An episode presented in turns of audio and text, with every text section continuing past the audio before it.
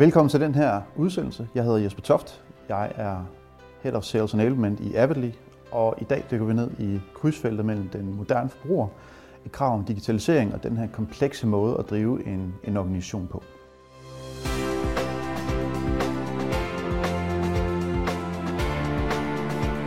Jeg holder en del foredrag og, og en del workshop, og et af de ufravigelige spørgsmål, der altid kommer, det er, øh, jamen vi er sådan en øh, B2B-virksomhed, eller via en B2C-virksomhed, så det du fortæller om lige nu, det fungerer sandsynligvis ikke.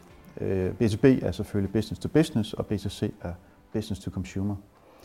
Øh, og når jeg får det her spørgsmål, så bliver jeg øh, en lille smule tør i munden, fordi jeg tror, jeg har svaret på det spørgsmål en milliard gange efterhånden.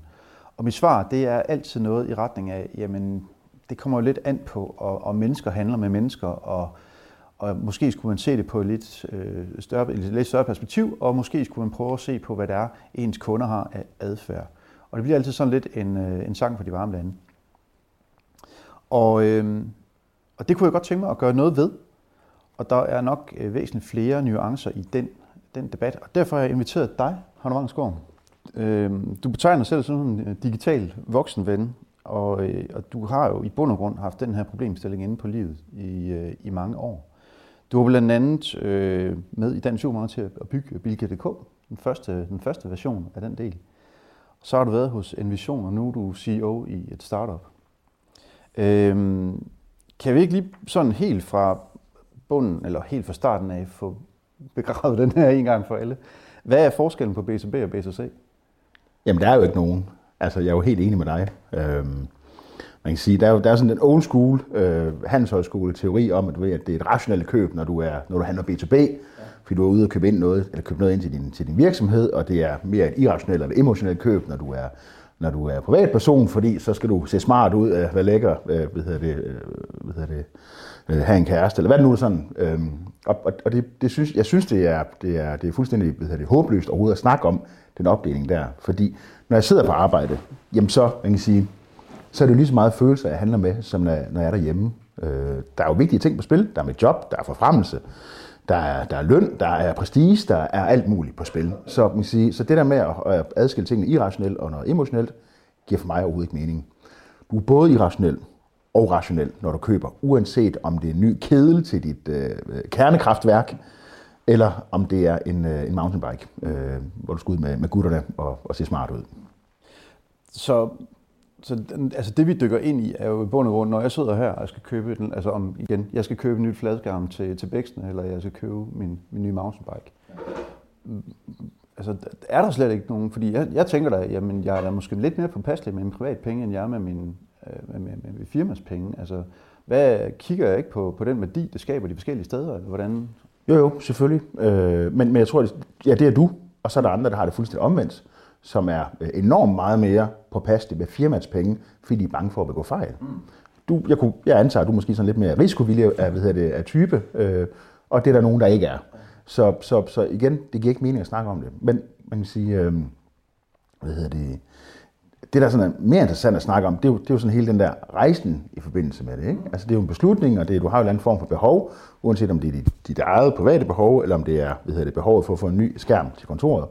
Øhm, man kan sige, så, så den række af beslutninger, du tager i forbindelse med rejsen, den research, du foretager i forbindelse med den købsrejse der, det, vil sige, det er jo der, hvor alle øh, hvad hedder det, forskerne hører op. Det skal så også lige siges jo, altså retfærdigvis siges, og det er jo, det er jo nok primært fordi også, at, øh, at den måde, vi researcher på, er jo blevet, altså det, det sker jo online, det sker på mobilen, det sker ved det bag en computerskærm.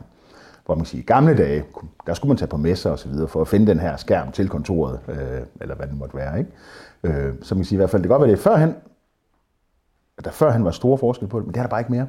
For nu sidder vi bag den samme skærm, bag den samme computer, øh, og vi sidder og researcher i, øh, hvad det, selvfølgelig i frokostpausen, øh, på, på mountainbiken, øh, og vi sidder derhjemme om aftenen, når der, når der er fred og ro for telefonerne og kigger på, hvad det, på, på kedlen til kernekraftværket.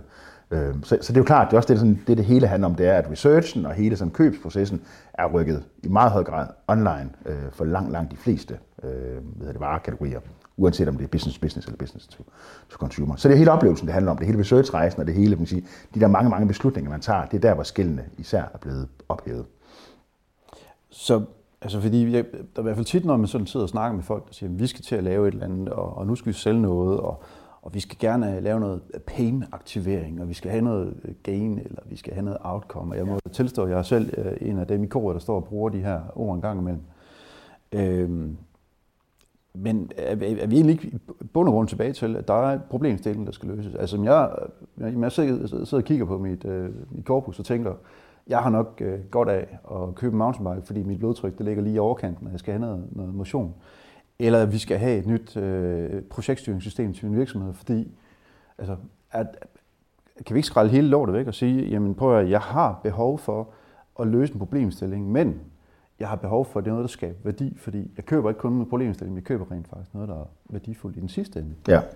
Øhm, og det vil sige, at her er der, her er der både nogle økonomiske øh, aspekter i det, men der er også nogle emotionelle aspekter i det. Hvad, hvad er forskellen på de to, når du sidder i sådan en beslutningsproces og lyst til at i gang med noget? Fordi jeg kunne forestille mig, at min, min emotionelle ting kan godt have noget at gøre med, at det er dyrt. Eller hvad sker der med mig, eller hvad sker der med et eller andet. Og så er der noget økonomi, der også siger, jamen det her det er faktisk mange penge, det er en stor del af vores budget.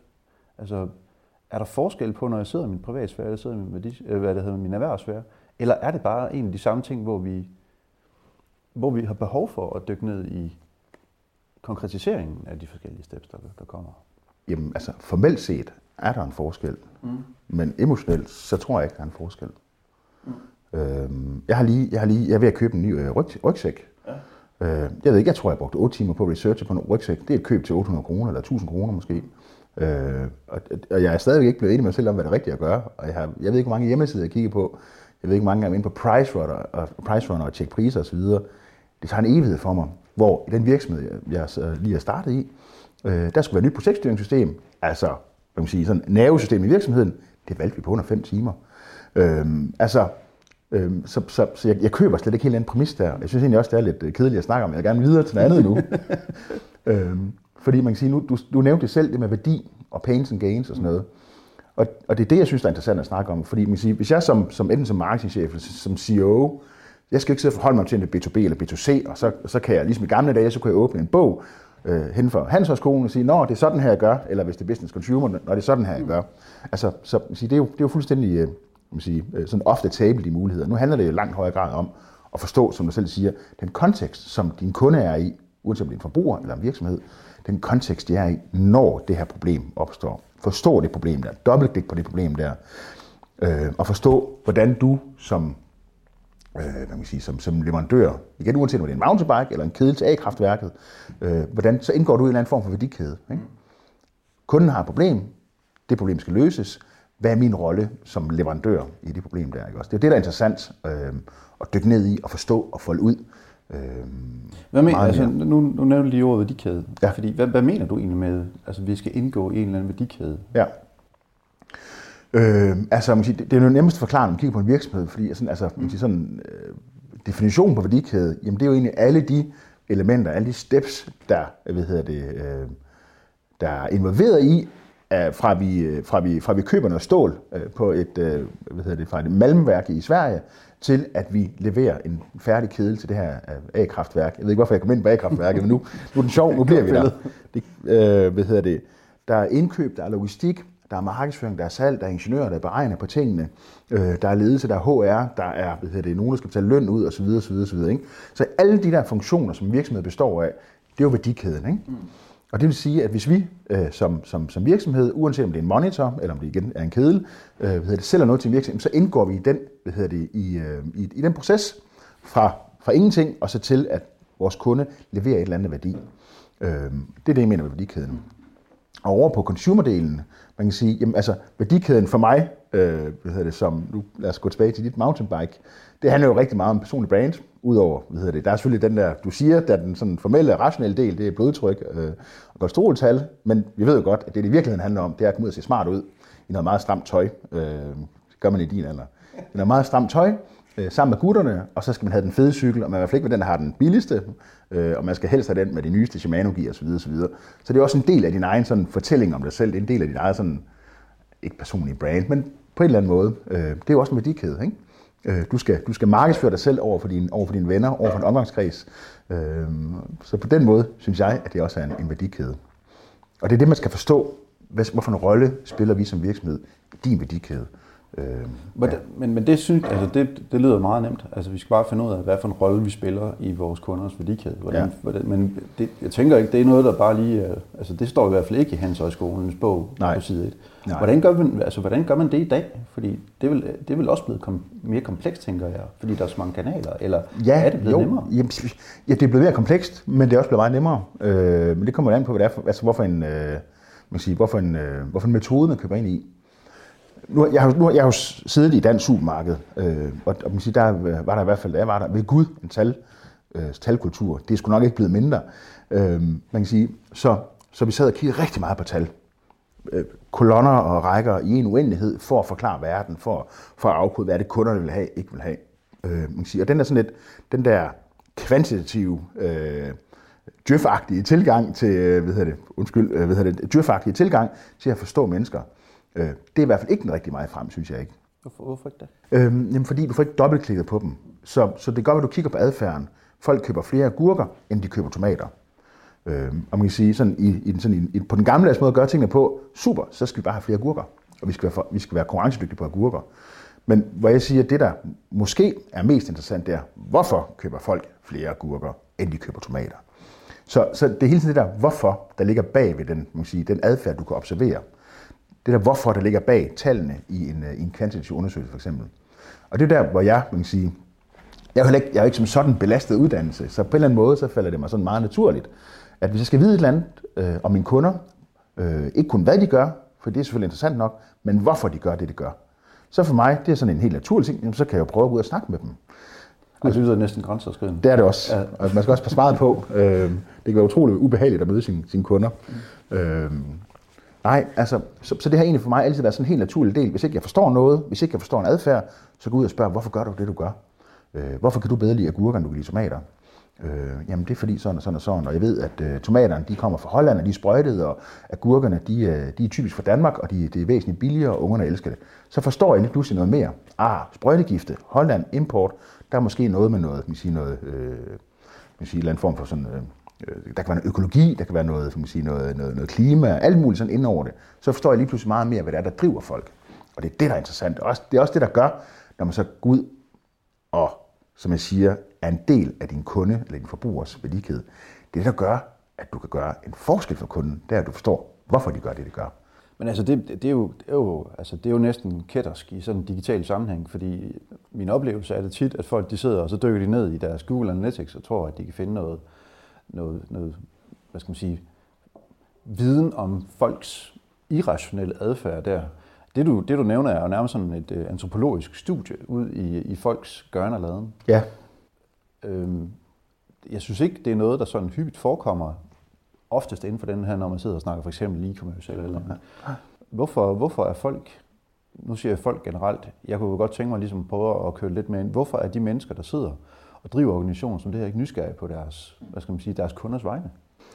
Det tror jeg også, de er. Men, men jeg tror også, at vi i høj grad hvad kan man sige, opererer i en eller anden form for sådan nulfejlskultur. Mm. Øhm, så der er, jo, der er jo selvfølgelig der er jo en anden form for usikkerhed forbundet med at gå ud og tale med mennesker. Frem for, fordi det kan få alle mulige udfald. Ikke? Jeg vil sige, nu, nu siger du antropologi, så en af de måder, man opererer meget med, det er jo netop sådan noget explorative interviews, du ved. Nå, hvad sker der så? Hvad får det der til at føle osv.? Ikke? Og det er jo enormt svært at proppe ind i et regneark, hvor man kan sige, hvis du laver kvantitative undersøgelser, øh, så stiller du præcis det samme spørgsmål, og du kan sige, på en skala fra 1 til 10, hvor sandsynligt er det, at du øh, vælger agurker frem for tomater, så får du jo noget, man kan sige, som statistisk set er sådan ret nemt at have med at gøre. Øh, så jeg tror rigtig meget, det handler om den her usikkerhed. Så hvis jeg går ud nu og begynder at snakke med folk, øh, snakke med 10 af mine kunder, og på baggrund af det skal til at træffe nogle måske ret vanskelige beslutninger, eller store beslutninger om mit produkt eller min markedsføring, så på en eller anden måde, så påtager vi os jo selv et langt, langt større ansvar.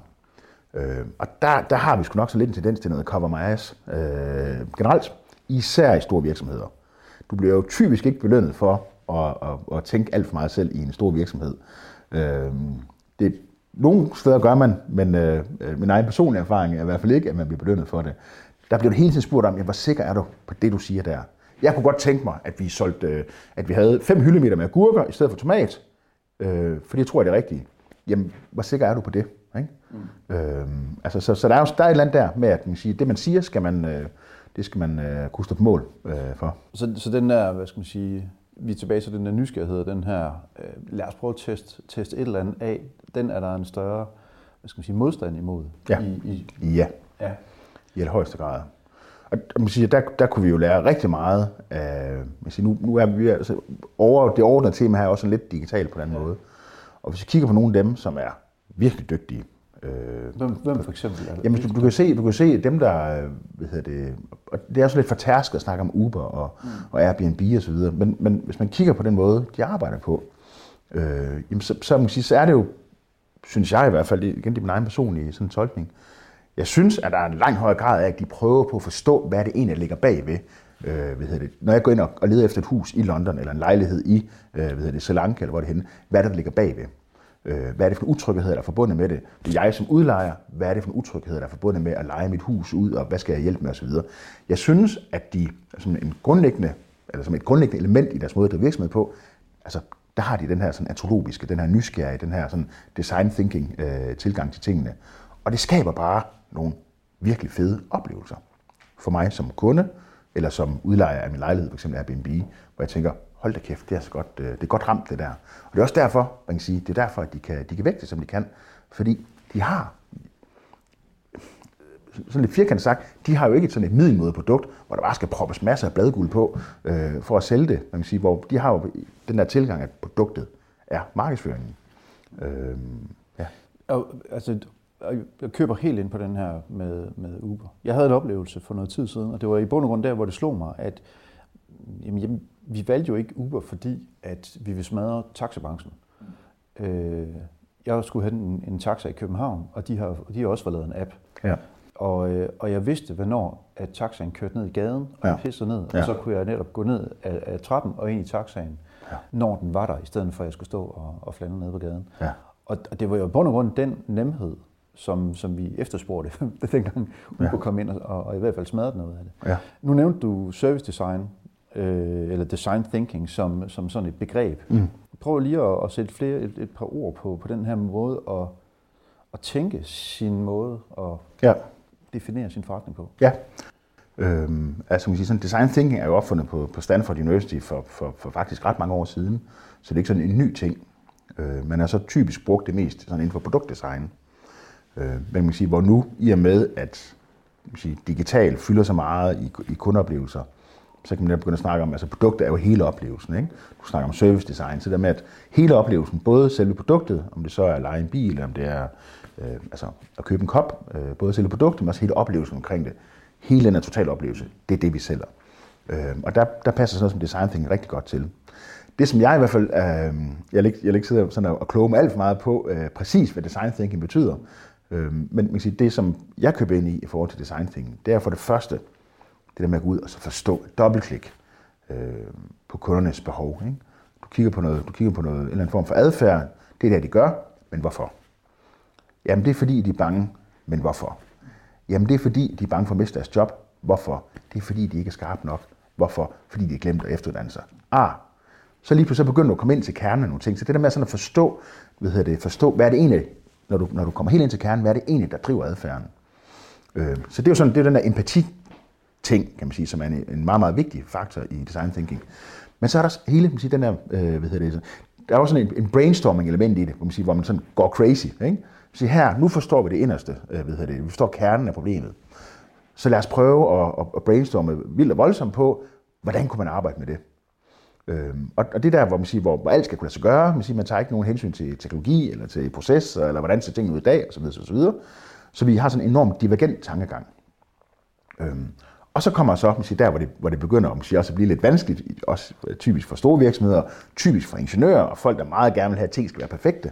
Øh, det er, og så skal vi begynde at, sådan, at prototype. Vi skal begynde lynhurtigt at lave nogle små, grimme prototyper på, jamen er det det her? Lad os prøve at gå ud og vise til en kunde, ja, det er kun papir, eller det er en, øh, det er en model bygget i ler, eller øh, træ, eller hvad fanden ved jeg. Øh, er det fedt? Nej, det er ikke fedt, fordi øh, øh, det, det gør mig ikke tryg. Nå, væk med den. Så det der med, at man siger, at man lynhurtigt går ud og prøver tingene af, man laver det sådan næsten med vilje, grimt, så vi får os til at smide det væk. Så væk med det, iterer, prøv igen, feedback, ah, iterer, feedback, iterer, feedback.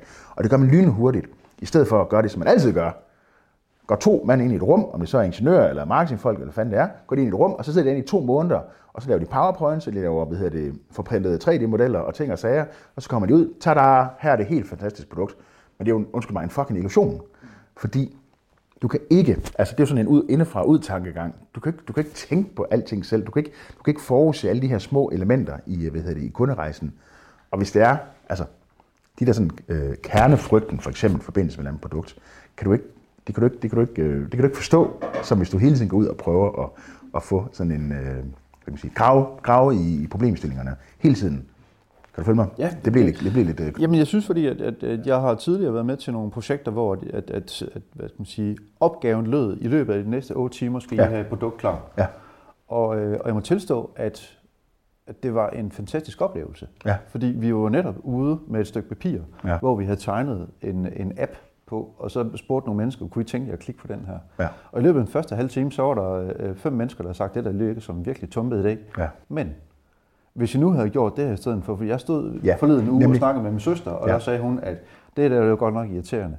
Så hvis I gør det der, så kunne det godt være. Ja. Er, er det det, du mener, det der med at, at skulle ud og, Præcis og det, jeg næsten mener. nysgerrig? ja. Øhm, vi har... Øh, Må, må jeg lige undskyld? Ja. Fordi man kan sige, det er, altså, så, man kan sige, så hele, det der, hele tanke, hvad hedder det, tankegangen er, at lynhurtigt komme til markedet med noget, man, altså inden for teknologiverdenen snakker man så om minimum viable product, det vil sige, hvad kan vi lige præcis få os til at gå til markedet med, eller præsentere for kunderne, selvom vi, vi synes ikke, det er fedt nok endnu, men hvad kan vi så, den er lidt grim, den her baby her, nu smider vi den ud, eller ikke smider den ud, nu viser vi den, og, og så begynder vi hurtigt at få feedback, fordi at så i længden, så får du et meget, meget, meget bedre produkt. Så det er sådan, Men, men er det ikke, altså fordi det der med, at, at vi, vi skal have noget ud at leve, vi skal, have noget, vi skal have noget feedback fra markedet, vi skal teste det. Er der, altså nu har jeg en oplevelse af, det er virkelig også en latterlig historie i bund og grund, men, øh, men min kone bestilte en knagerække Ja. for tre uger siden. Øh, De har, de har den liggende på lager i København. Og, øh, og nu har vi korresponderet med dem et par gange, og, og de vender hele tiden tilbage og siger, at det er også fordi, vi bruger PostNord. og, det, og det er jo en fantastisk oplevelse. Hun har, hun har overvejet altså at komme med forskellige forslag til, hvordan de kunne ø- øge deres kunde. Ja. Tilfredshed blandt andet ved at, at sætte en mand til at gå fra København. ja, det er både hurtigere og billigere. Sandsynligvis hurtigere og billigere.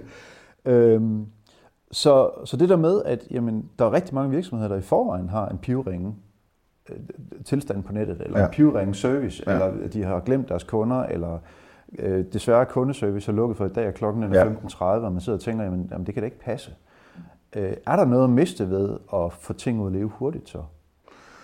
Nej, det tror jeg egentlig ikke. Så længe, at du, øh, så længe du forventningsafstemmer med dine kunder. Mm. Så længe du siger, prøv her, det her det er meget, meget øh, tidligt stadie af vores nye produkt. Øh, eller nu, nu tester vi GLS af, øh, i stedet for PostNord. Øh, og, altså, kære kunde, du skal bare lige vide, du er faktisk en af de allerførste kunder, der gør det. Det kan være, det går helt galt, men nu ved du det.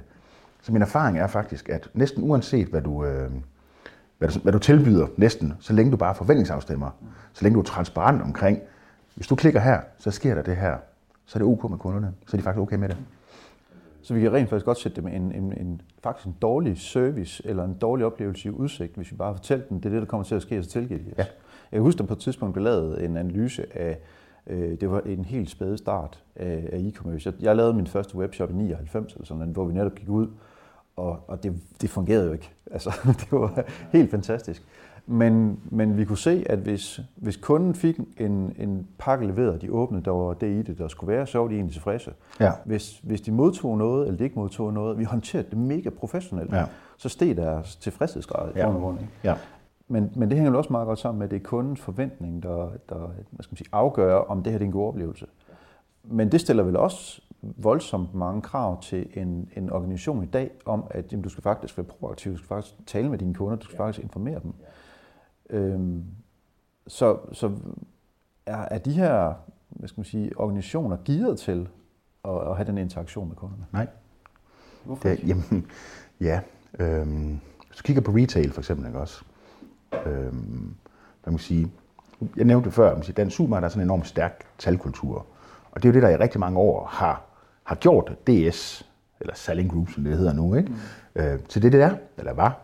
Øhm, fordi at du ved, varehuschefen, han vidste øh, præcis, hvad han skulle nå øh, på omsætning og på bruttoavance, og indkøberen vidste præcis, hvad han skulle nå på det ene og det andet, og omsætningshastighed på lager og sådan noget. Ikke?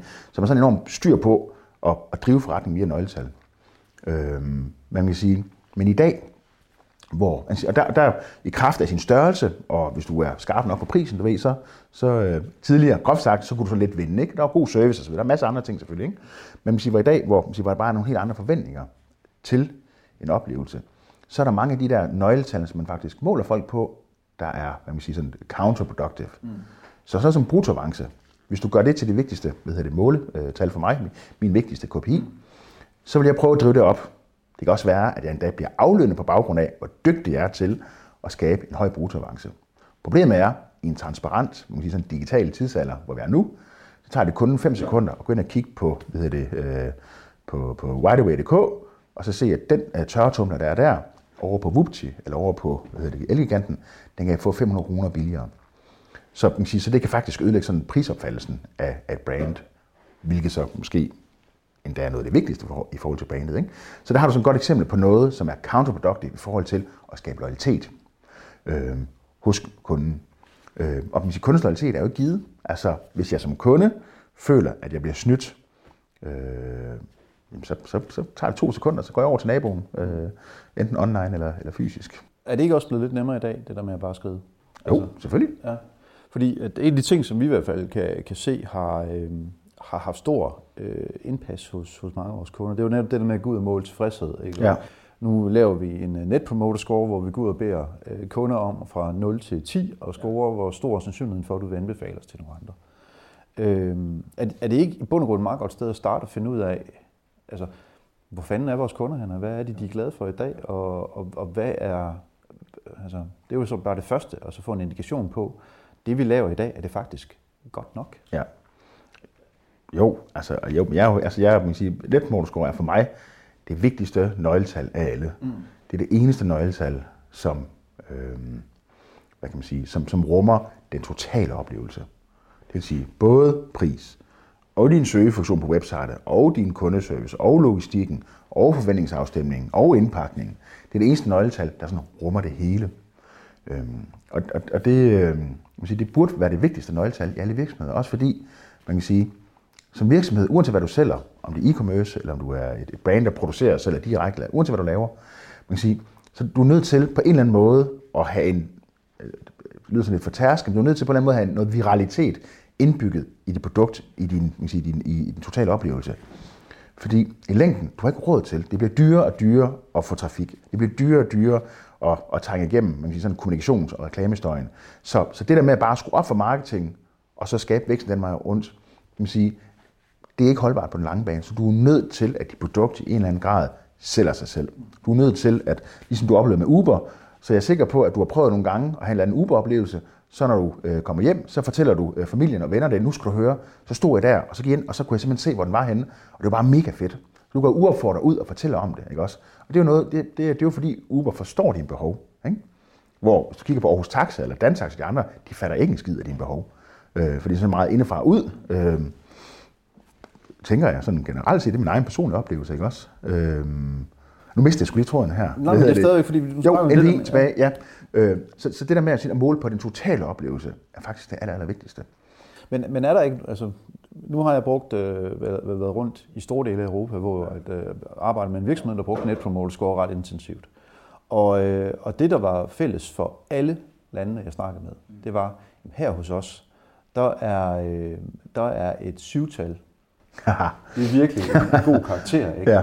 Og, og hvis du skal op og, øh, og, og have et tital, ja. så skal du altså det er næsten umuligt. Ja. Men er det i bund og grund ikke der, hvor vi skal hen, det er, at, at et middelmåde karakter, det skaber jo ikke loyalitet. Altså det Nej. skaber i hvert fald ikke nogen begejstring. Nej. Så du skal op og ringe hver gang. Ja.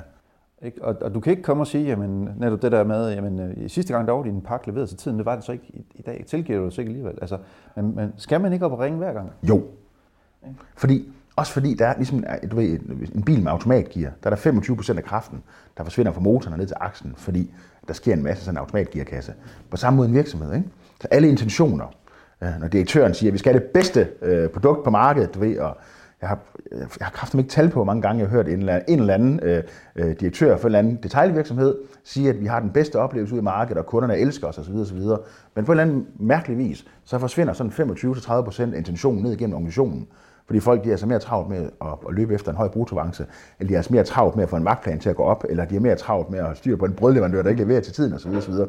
Så man kan sige, så, så den der intention, den forsvinder altid. Så hvis, hvis, hvis, så hvis hvad det, målsætningen er en syver, så får du kun en træer. Så du er nødt til at gå efter en målsætning, der hedder 10. Du er nødt til at kommunikere, også som CEO, benhårdt. Det er det, vi går efter. Du er nødt til at skabe en kultur, hvor vi netop lytter. For det er også, man siger, netmotorscore. En ting er at måle, ikke? Noget andet er så at tage konsekvensen af de målinger, og ikke mindst de input, man får. Fordi der er jo rigtig mange af dem, der så udfylder en netmotorscore, som går ind og siger, det var fint nok, men hvis jeg lige har gjort sådan og sådan, så har det været perfekt. Så det med at sådan skabe sådan en kultur, hvor du hele tiden får de her inputs ind, hele tiden arbejder med det, fordi der er kun én ting, vi vil gå efter, det er en tiger. Alt andet, det du ikke. Øhm, så det er du nødt til, for ellers får du ikke den kultur, hvor du rent faktisk øh, udvikler oplevelser, hvor folk forstår, hvor vigtigt det er hele tiden at levere den bedste oplevelse, vi overhovedet kan. Hvad er dine sådan tre bedste råd til en direktør, der sidder og kigger på sin forretning ja. og ser sine kunder ja. øh, marchere over øh, hegn til, til konkurrenten? ja, Øhm... Eller bare, vi kan også bare tage nogen, hvor de rent faktisk har en god forretning, men de gerne vil gøre den federe, og måske ja. skal den til at vokse endnu mere. Ja. Øhm... Altså, jeg synes rent ledelsesmæssigt, faktisk, kom lige i tanke om, jeg er lige ved at læse lige nu, det der hedder Dreams and Details, som uh, Jim uh, Hagemann Snabe og uh, Michael et eller andet, tidligere volleyball-landstræner, tror jeg nok, har skrevet, som handler om at, sige, om, at, om at lede sådan i sådan en moderne tid her, hvor du ikke kan gå ind og micromanage alle folk, øh, øh, hvilket man har en, en hvad hedder det, stor tendens til at gøre i store virksomheder. Så det er netop det der med, hvad er det for en drøm, vi prøver at skabe? Ikke? Hvad er det for en drøm, vi skulle sælge til vores medarbejdere, at de skal være med til at skabe en oplevelse eller et produkt, der er så fantastisk her. Øh, og så skabe nogle rammer, og så lade sørge for, at kulturen understøtter, at vi hele tiden jagter en tiger, for eksempel også. Det var helt klart med råd nummer et. Fed bog. Og, og råd nummer to, det er, øh, selvom det kan virke rimelig farligt, så rejs dig fra kontorstolen, gå ud, snak med nogle af dine kunder, sæt dig ned i halvanden time. Øh, jeg har selv lige nu, jeg sidder for eksempel nu, nævnt den startup, øh, som jeg er en del af, vi har lige kørt en masse sådan nogle øh, tænker højt test igennem, hvor vi sidder med, hvad det, med nogle potentielle kunder. De sidder og bruger vores service, og så tænker de højt, mens de sidder og bruger den. Jeg sidder lige nu, og jeg selv med til ved det, halvdelen af testene, og så sidder jeg lige nu og ser videoen for, for alle testene. Øh, og, og man sige, og jeg får bekræftet det, man sige, den, den regel, som jeg sådan altid har haft op i hovedet, det er en 5-6 kunder eller brugere, så forstår du altid, hvad de største gains og hvad de største pains ved at handle sammen med dig. Så som direktør, du skal investere, hvad der svarer til maks to dage. Gå ud, hold fem møder af en times varighed med nogle af de vigtige kunder. Lad dem snakke. Øhm, så lige pludselig, så får du en anden fornemmelse af det. Hvis direktøren for SAS for eksempel gjorde det, så vil han finde ud af, at hans booking-app er lort. Ja, det vil han. Men, og jeg har, sådan lidt, har han ikke prøvet det? Altså, hvor, hvor, hvor svært er det egentlig bare at åbne sin telefon og så kigge på den? Så der er et eller andet med, at det gør man bare ikke. Men man gør det, fordi det er virkelig guld værd. Og du får sådan en anden dybere forståelse af, hvad er det egentlig for nogle udfordringer, der er forbundet med at bruge vores produkt, og hvad er det egentlig for nogle bagvedliggende, du ved, når vi har dobbeltklikket fem gange på hvorfor, hvad er det for nogle bagvedliggende problemer, vi løser, hvad er det for nogle jobs, som, øh, som, øh, som vores brugere eller kunder skal udføre. Ja. Så snak med folk. Super simpelt, og det kan, det kan du gøre i morgen. Ja. Det er i hvert fald de to, øh, de to vigtigste. De to, der, der kan eksekveres for dagen. Ja, ansætte en antropolog. Ja. Hvis du er en stor nok virksomhed, det vil jeg skulle gøre. Ja. Eller i hvert fald arbejde sådan antropologisk. ikke som sådan en kerne ting af din, af din marketing, men, men sørg nu for også at have den del med så du får indbygget øh, den der øh, kultur, hvor vi prøver at forstå øh, vores kunder sådan lidt mere systematisk. Fantastisk. Det her det er, jo, det er jo et emne, som vi aldrig bliver færdige med at diskutere. Men øh, Hånd tak fordi du var med i dag. Og tak fordi du øh, så med eller lyttede med. Øh, vi kommer til at dykke ned i det her digitale krydsfelt igen, øh, med henblik på at give nogle, nogle gode råd til nogle øh, CEOs eller nogle bestyrelsesfolk, der sidder derude, fordi de har helt klart behov for at komme tættere på deres kunder. Og der vil vi komme med en, en række anbefalinger øh, med nogle forskellige eksperter, der ved præcis, hvad det er, de laver. Tak fordi du gik med.